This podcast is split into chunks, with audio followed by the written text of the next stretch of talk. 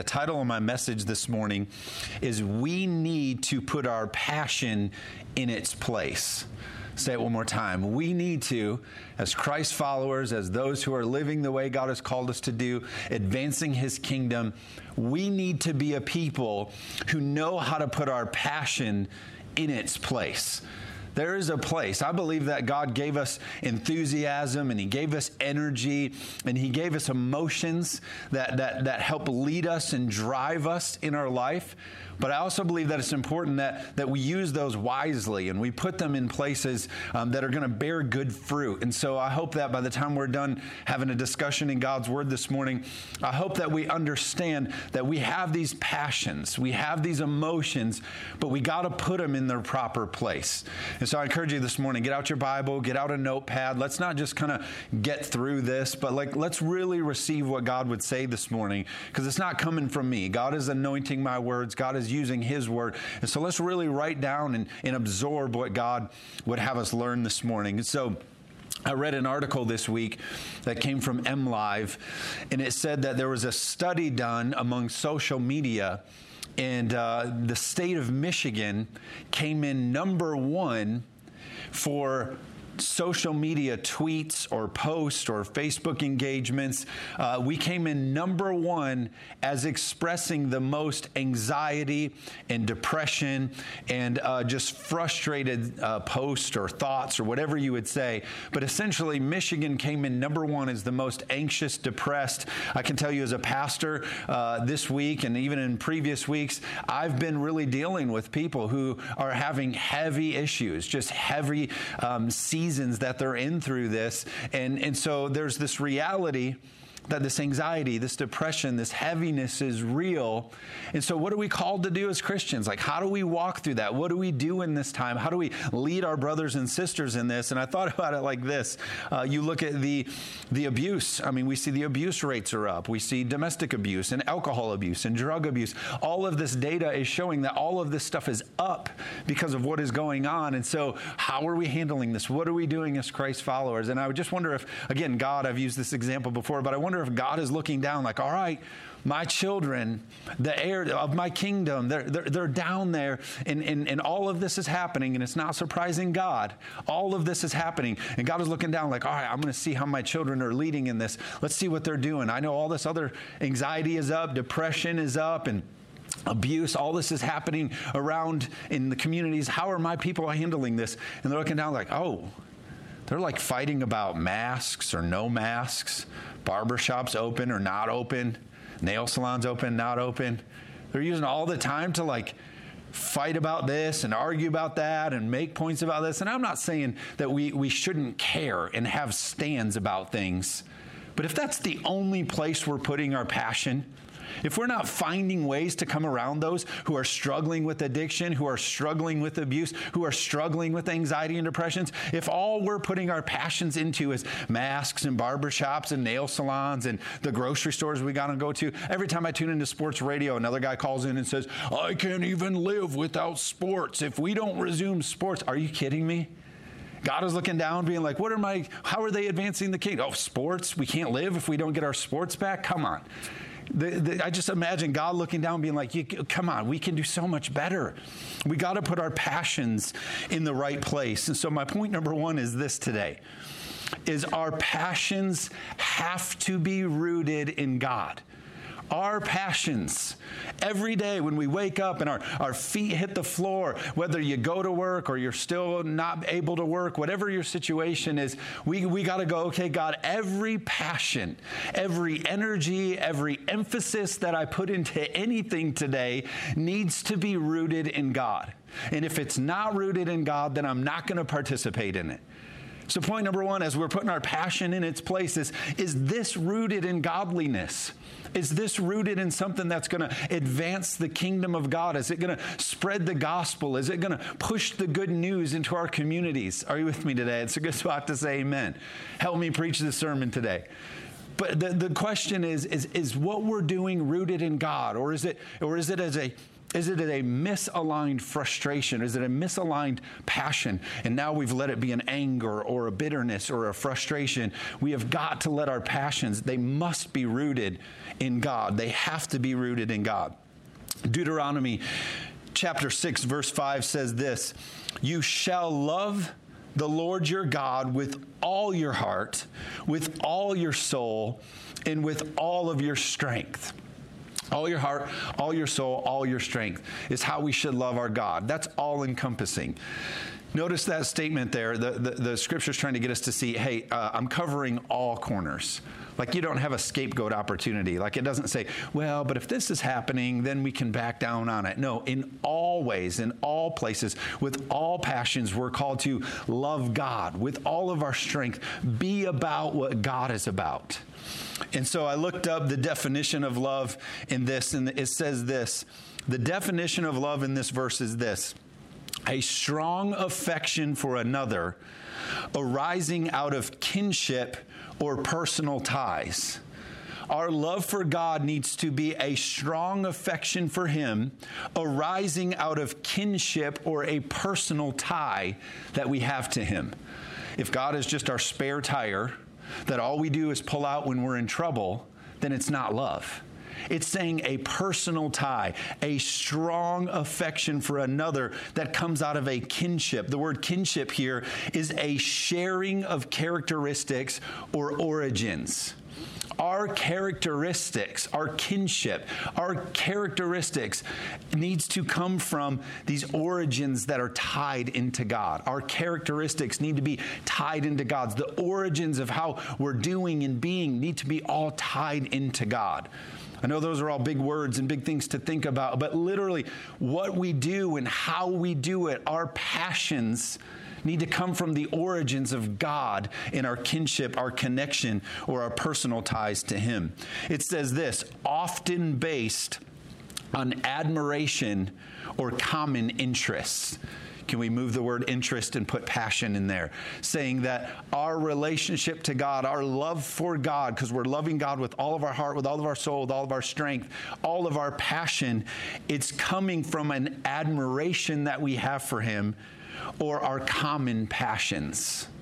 See, our passions and our admirations and the things that we're drawn to in our days are not things of the world. It's not the things that everybody else is concerned with and pressured by. Ours come from the kingdom of God in His way, in His lordship.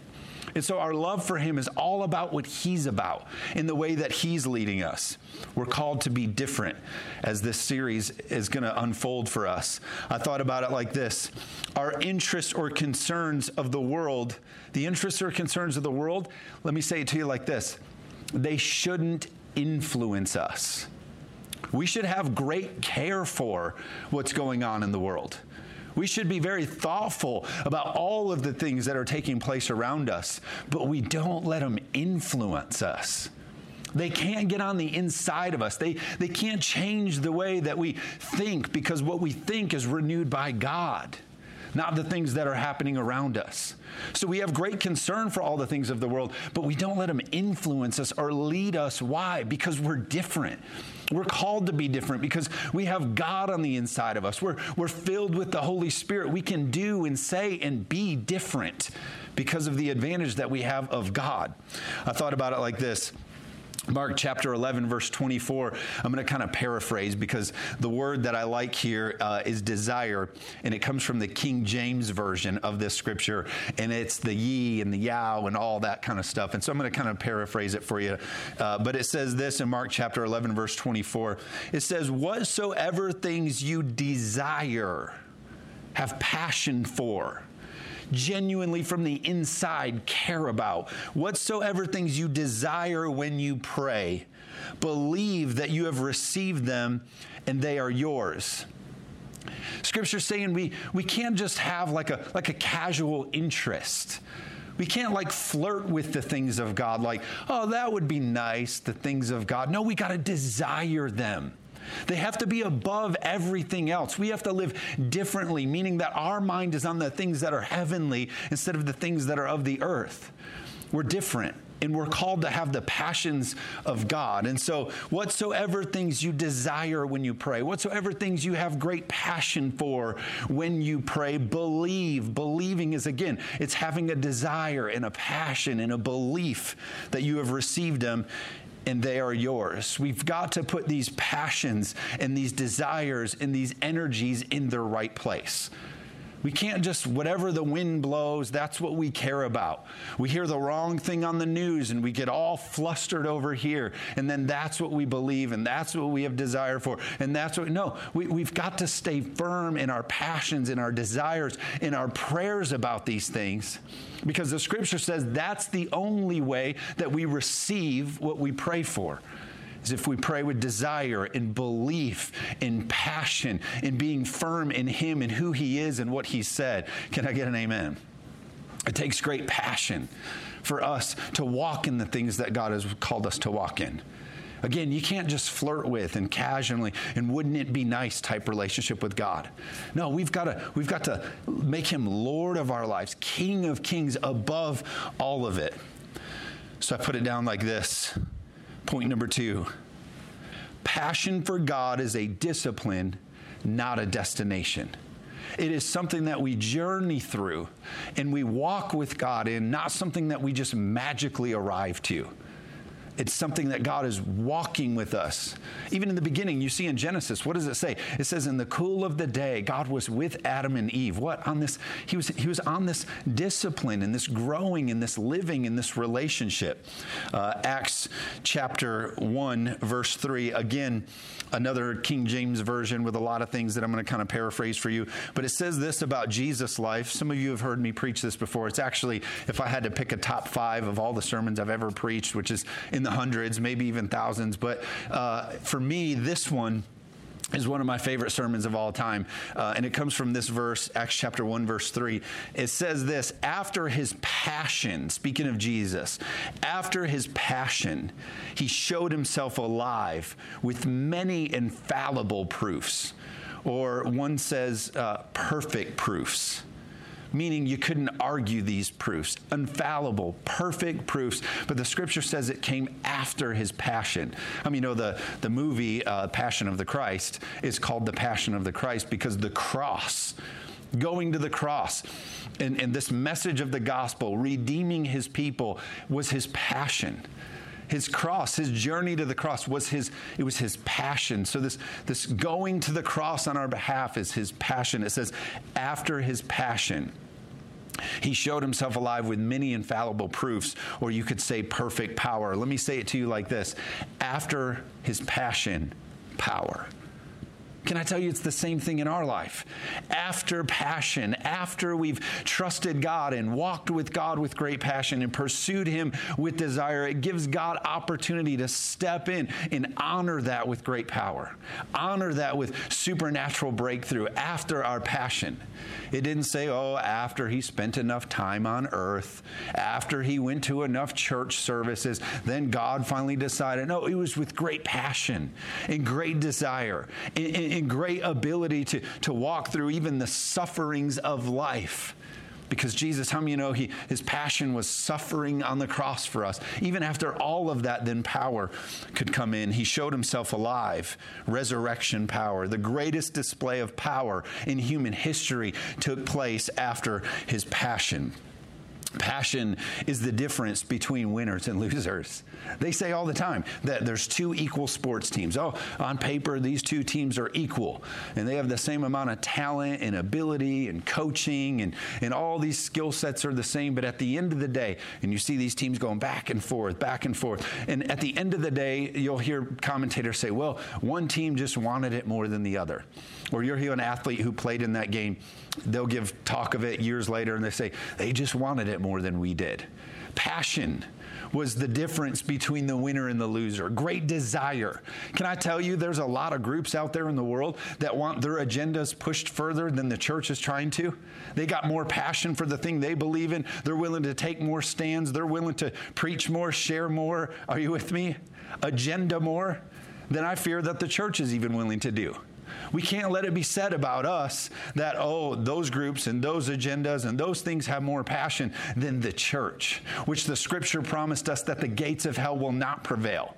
Like we got the cheat code. We're different. We have God working and moving and promising that we can't fail. How much more so should we be leading with passion and love and great desire in this world? Can I get an amen? I've been watching this documentary, and I know you all are going to wait for the punchline, and there's not going to be a punchline.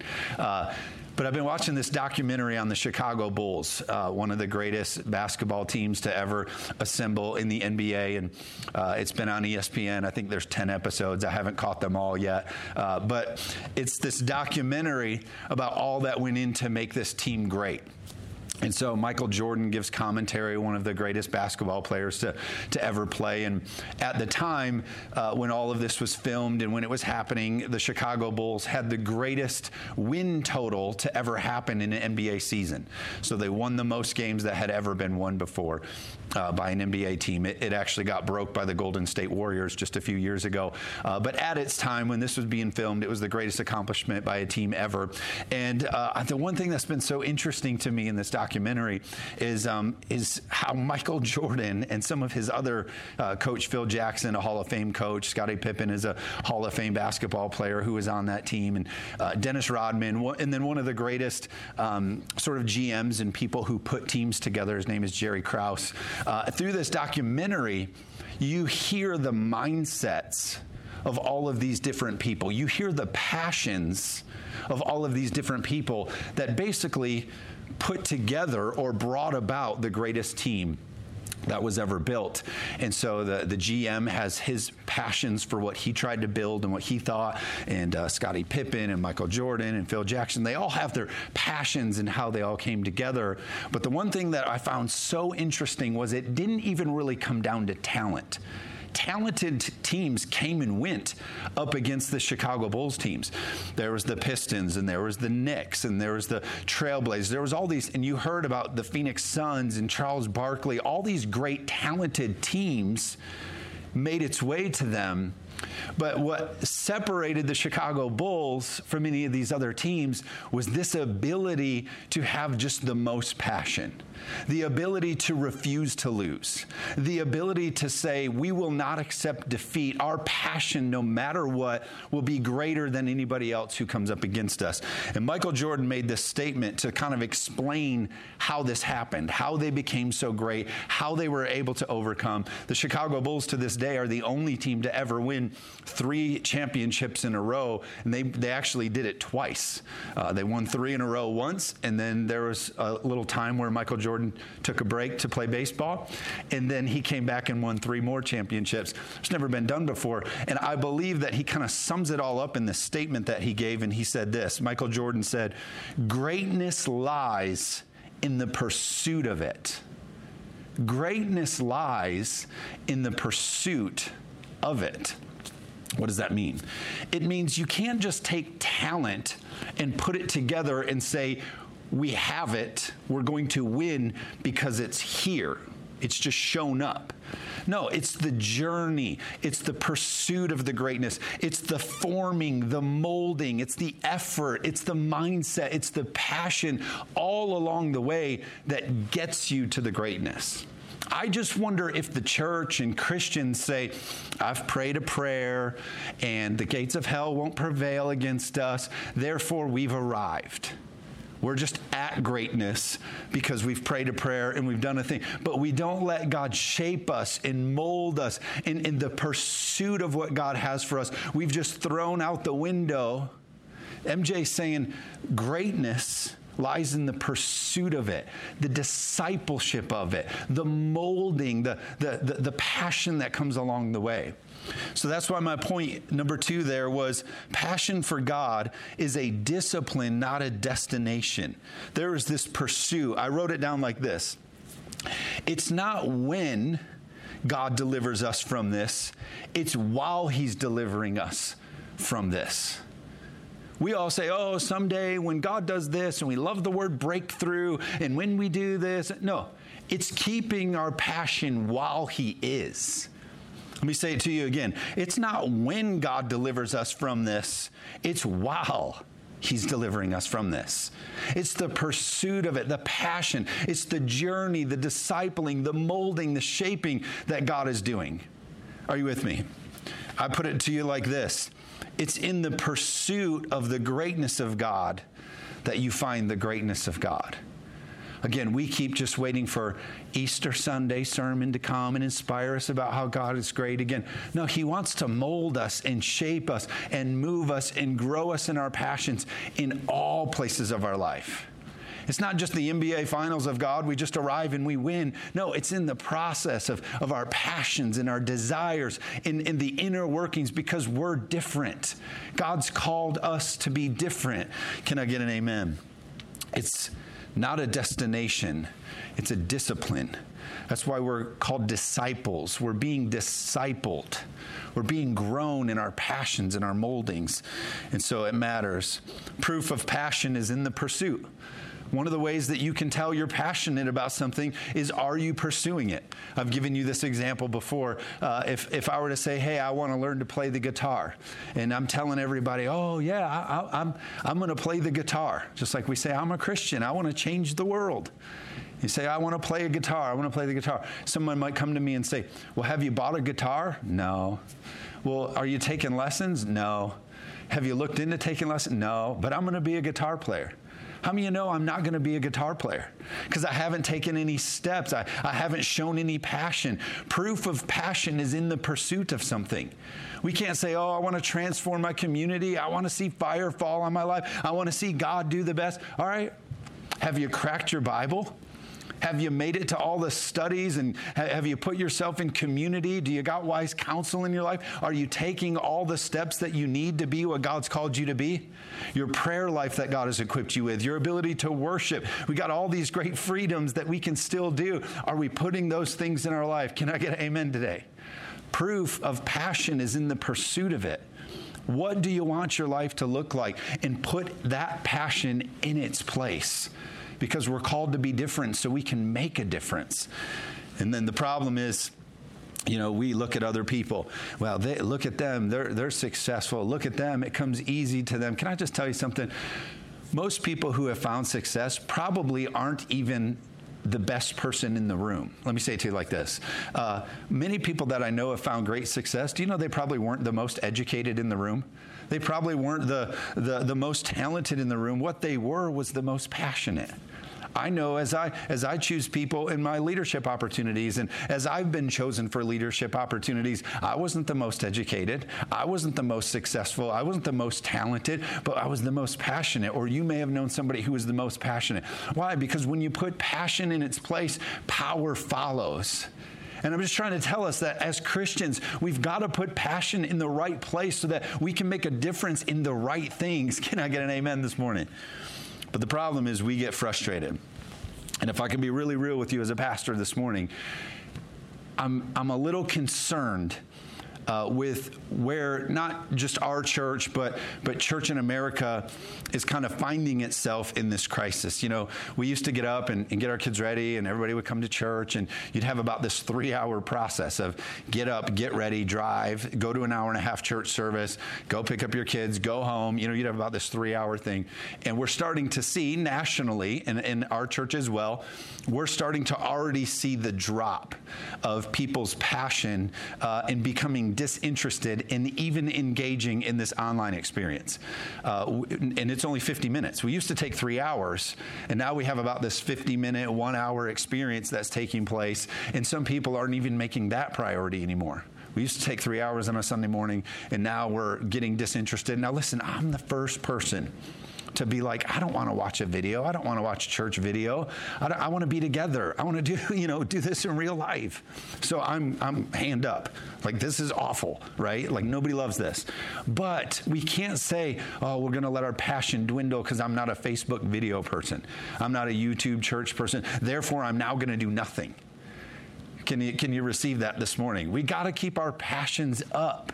We, we, we get so frustrated. We say, oh, you know, uh, I, I don't want to watch online or I don't want to do this. And, and you got Wednesday nights, the, the women with uh, Jess and V, they're putting out this great study. We got to keep our passion kindled. That's why the scripture warned us for times like this.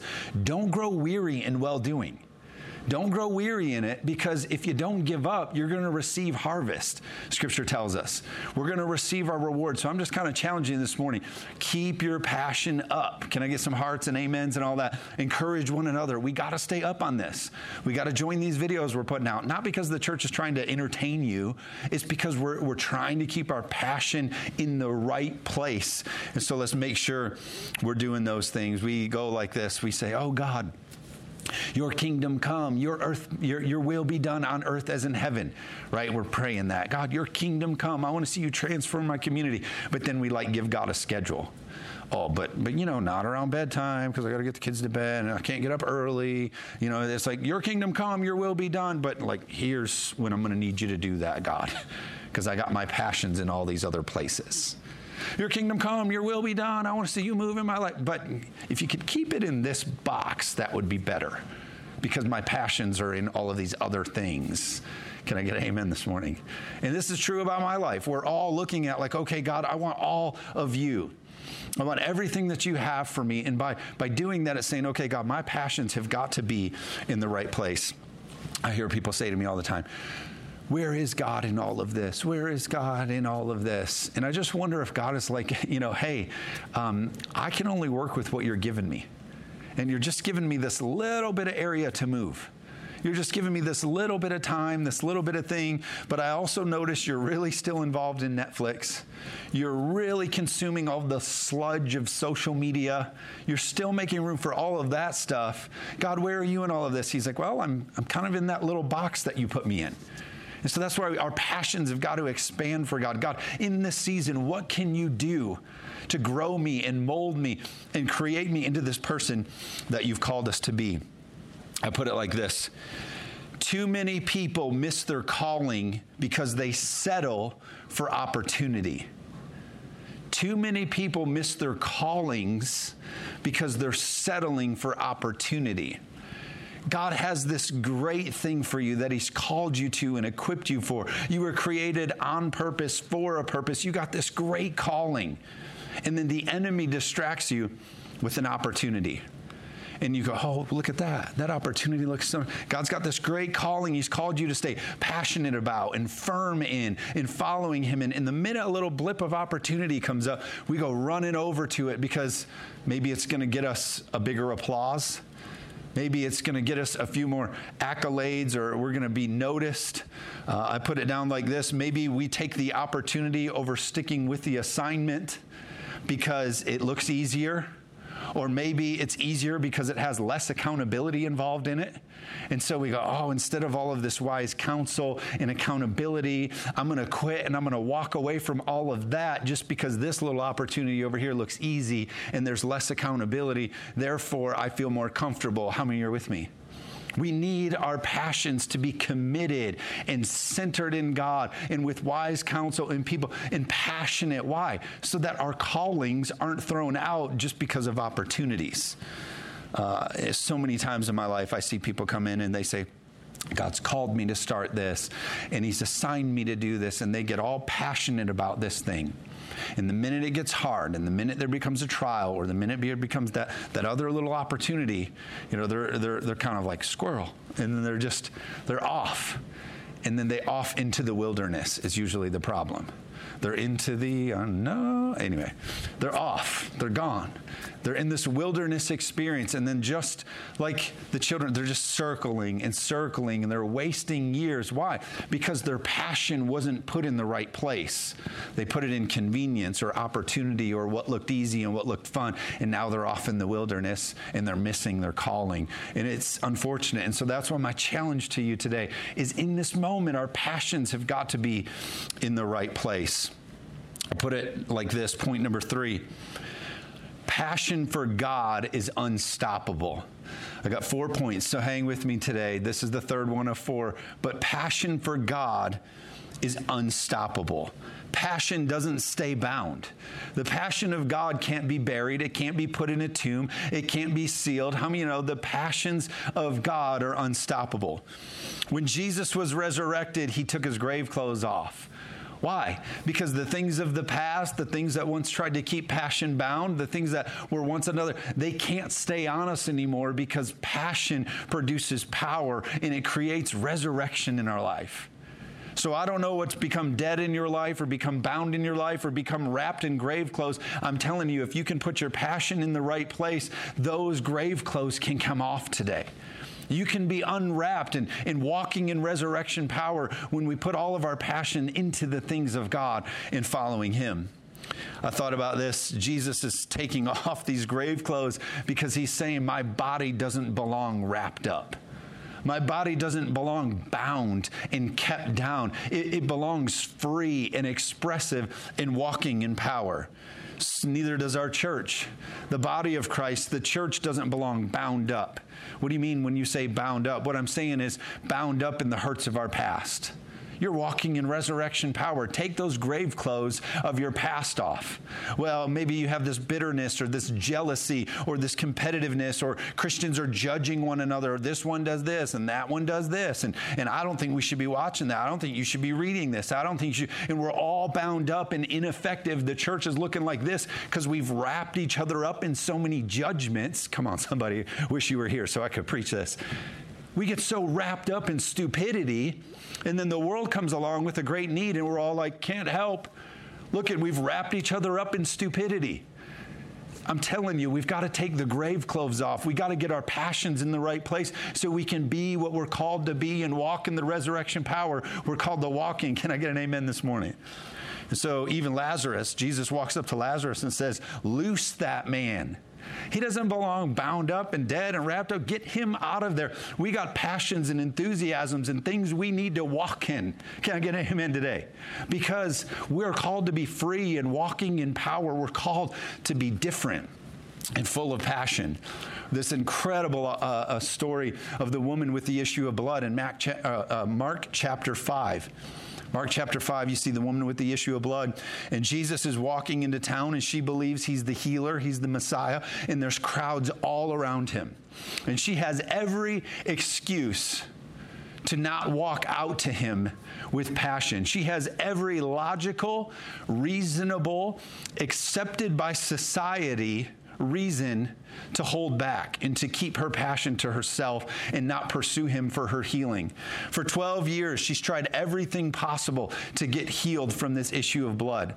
And instead, she says, No, I know he's the Messiah. I know that he's healer. And her great passion causes her to press through the crowd and touch the hem of his garment and receive her healing. Why? Because there's great power that is released when we walk in passion. But she had to press through the crowd. Just like what Michael Jordan was saying, the, the process of, of, of walking to him is, is where God was beginning to do the healing. As he saw her passion and her belief and her desire to, to just hold firm in the things of God, as she walked that out, healing was beginning to take place, I believe, before she even touched the hem of her garment. Why? Because power follows passion. And she was passionate enough to, to, to put away the things of the earth and put away the things of the world and say, I want all of God. The scripture says she touches the hem of his garment and she's healed. What's interesting about this story is Jesus turns and goes, Who touched me? All these people, the crowds were pressing. The disciples say to him, Jesus, what are you talking about? All these people are touching you. All these people are bumping you. He said, No, somebody touched me with what? Passion. Someone touched me with passion. There's some of you right now, you are so stuck and frustrated, and you have depression and anxiety, and you have all these fears. And for years, for some of you, it's recent because of the virus. For some of you, it's years of it. You've had all of these things binding you up. You have got to get yourself into a place where you're pursuing God with such passion. You say, Well, I'm busy with this and I got all these other things, or find a way to get into His Word and get into worship and grow in all the things that we offer. Why? Because when you pursue God with passion, power is released. And God will break you through that. So Jesus stops. He's like, Who touched me? Who t-? Well, everybody's touching you. No, no, no, no. Somebody touched me with passion. And I don't care how long it's been on your life. I don't care how many obstacles. Like her, for 12 years, she suffered with this. Jesus will recognize when you t- reach out to him with a passion when you reach out with Him, like the scripture says, when you love Him with all your heart, with all your soul, with all your strength, when you pray with desire and believe it, God's going to take notice of that. In power, the scripture said, left his body and it healed her. Hold on, somebody touched me with a passion and with a belief, and therefore power left my body and changed the atmosphere. That's the power of passion in going after God. I thought about Elijah. We know that Elijah, the prophet, does all these amazing miracles. Uh, we, we see all the different things that he did. And then Elisha, so Elijah's taken up in this fiery tornado, uh, but he says to Elisha, Hey, you can have a double portion. You ask of me what you want. He says, I would like a double portion of all that you have done. So a double portion of all that you have done. But the scripture says that Elisha dies one miracle short of all of the miracles of Elijah. So he goes up in a fiery furnace or a fiery tornado, this really cool thing. He dies one miracle short, but the scripture goes on to teach us this that there was a war that had t- taken place. And where Elisha was buried in this sort of cave tomb type thing, his bones are in there with the passion. His bones are in there with the passion of a double portion, a passion of the double miracle. His bones, his dead bones, are in this cave tomb thing with a passion. And so the scripture says there's this war taking place, and a dead soldier gets tossed into this same thing. And his body touches the bones of Elisha. And the scripture says the soldier comes back to life. Why? Because God honors passion even when things look dead. Are you with me today? The bones of Elisha still brought about the double portion. Why? Because God honors His word and God honors passion. Can I get an amen? I don't know what looks dead to you today. I don't know what you feel like, oh, that's dead and it's in a cave and it's never coming back. If you have passion and you have belief and you pray with desire, God can resurrect some things. Can I get an amen? That's why Jacob said this. I will not stop. He wrestled with God. Jacob's wrestling with God. He said, I have so much passion that I will not stop until you bless me. And then guess what he got? A blessing. Why? Because God could look down and see what you're desiring and you're loving me with all your heart, with all your soul, with all your strength.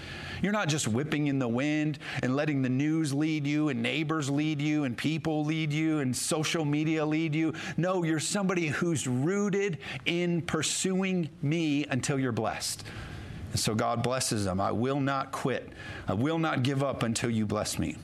I put it down like this We cannot allow our need for God to be bigger than our passion for Him. We cannot allow our needs, got all these needs, Oh, I got all these needs, needs, needs, needs. I got all these problems, problems, problems, all these things that we need of God. We can't not let those be bigger than our passion for Him.